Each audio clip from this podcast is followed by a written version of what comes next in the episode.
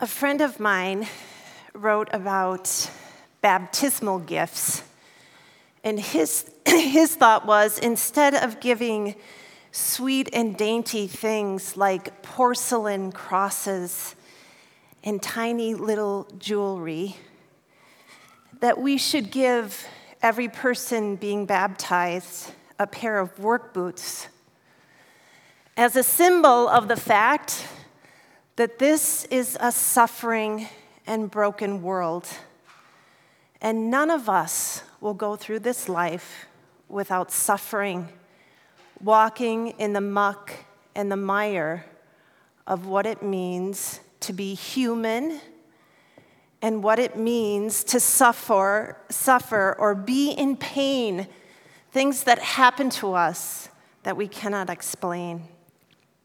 And so today, Sharon read just a portion of the story of Job from the Old Testament.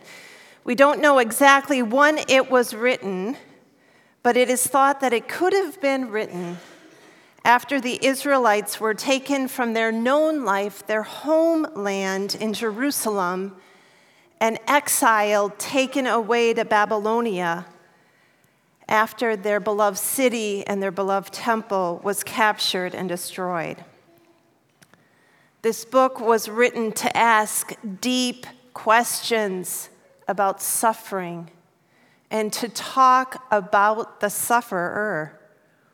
Why do we suffer? Where is God?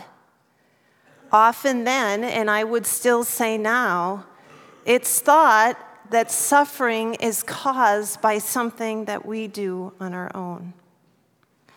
Now, Job was a righteous man and through a series of conversations with God and with the Satan, who actually was a member of God's royal court, probably more of an adversary, but still in God's close circle. There is a challenge to see if this righteous Job will curse God in suffering. So Job loses everything he loses his wealth that he's worked so diligently for. He loses his land. He loses all of his children.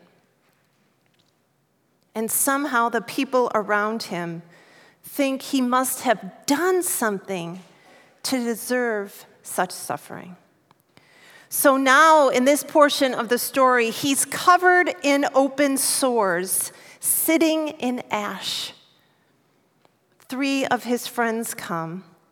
Now, they are not always so helpful in the entirety of this book, but in this chapter, they do something profound. They come and sit in silence with their friend. They notice Job's anguish and they sit with him in it.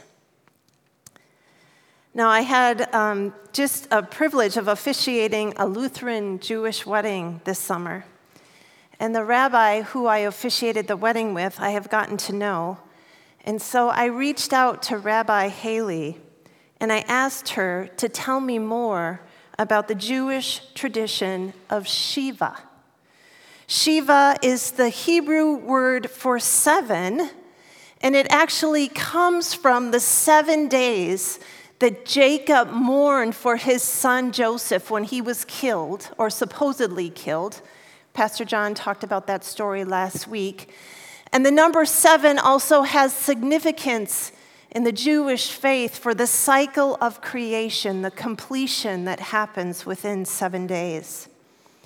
And Rabbi Haley went to share with me that after a spouse, a child, a sibling, or a parent or someone else in a significant relationship dies, people come to those who are grieving for seven days. They just come to be present in the suffering. Haley shared with me that often when you enter a home in Shiva, that the cushions on the furniture are overturned to represent the overturning, the uncomfortable sense of where that family is at.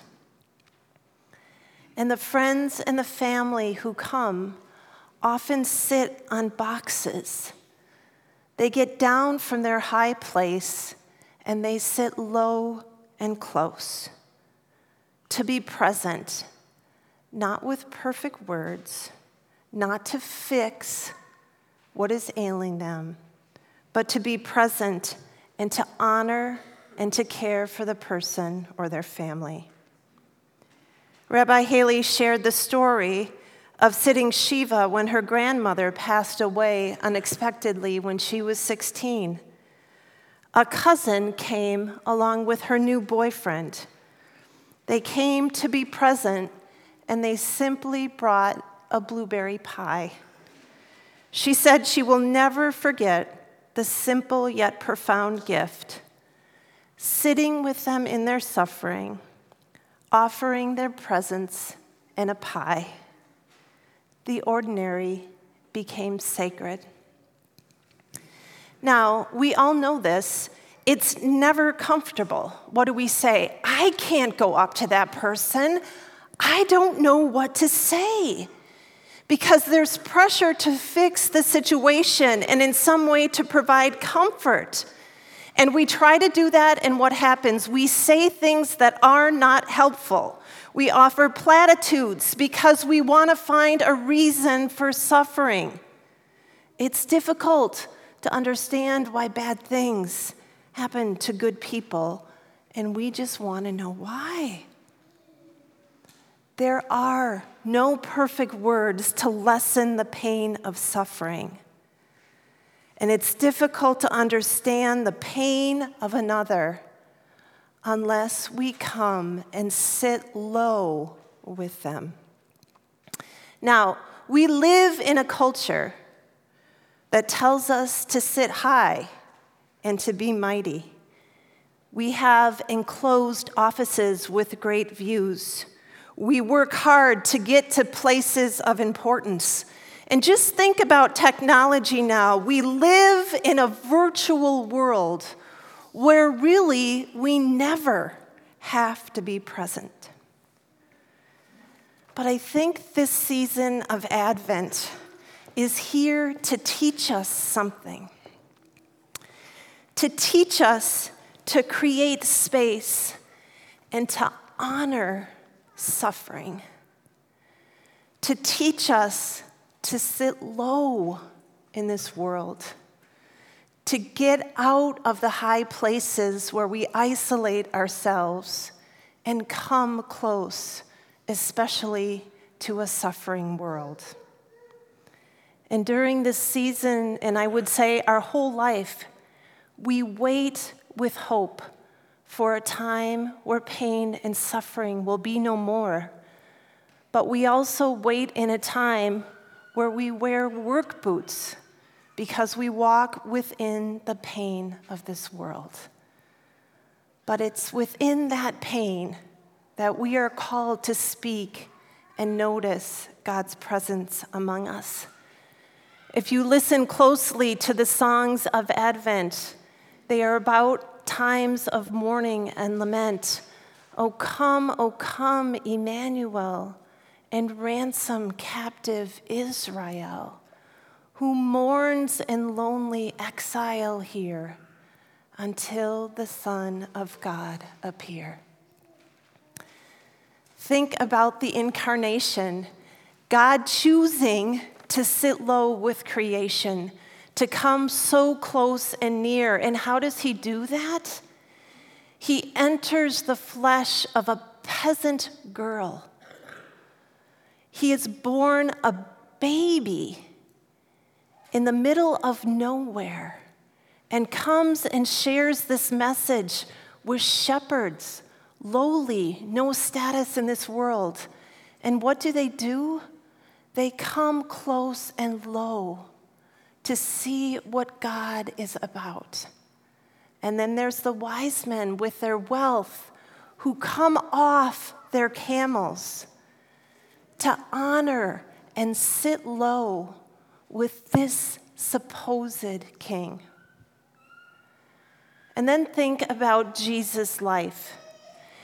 Jesus' ministry was all about coming and sitting low, noticing the oppressed, noticing the poor and the sick, sitting with them in the awkward and the uncomfortable, in the midst of their suffering, and telling them, I am. God is here in the midst of your suffering. That is where you will find God, and that's where He will show up with healing, with a new beginning, redeeming this world. Ultimately, the cross is a place of nowhere, the lowest you can possibly get, death itself. That's where resurrection starts, right there. And so we have a call in this season of Advent, and it is to create space to suffer. It's our confession to God, it's our honoring of God.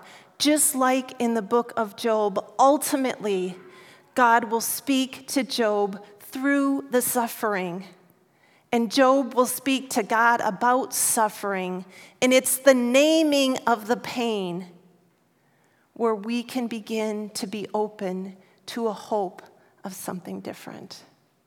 And of all the things that this faith community is known for, I hope we will be a community that will create space to lament, to suffer, to come to church wearing our work boots that are covered in the muck and mire of what we are dealing with. And that we can be a church that gathers around a suffering world and sits low and close. No words are needed, but it comes with the trust that that is indeed where we will find God always. Amen.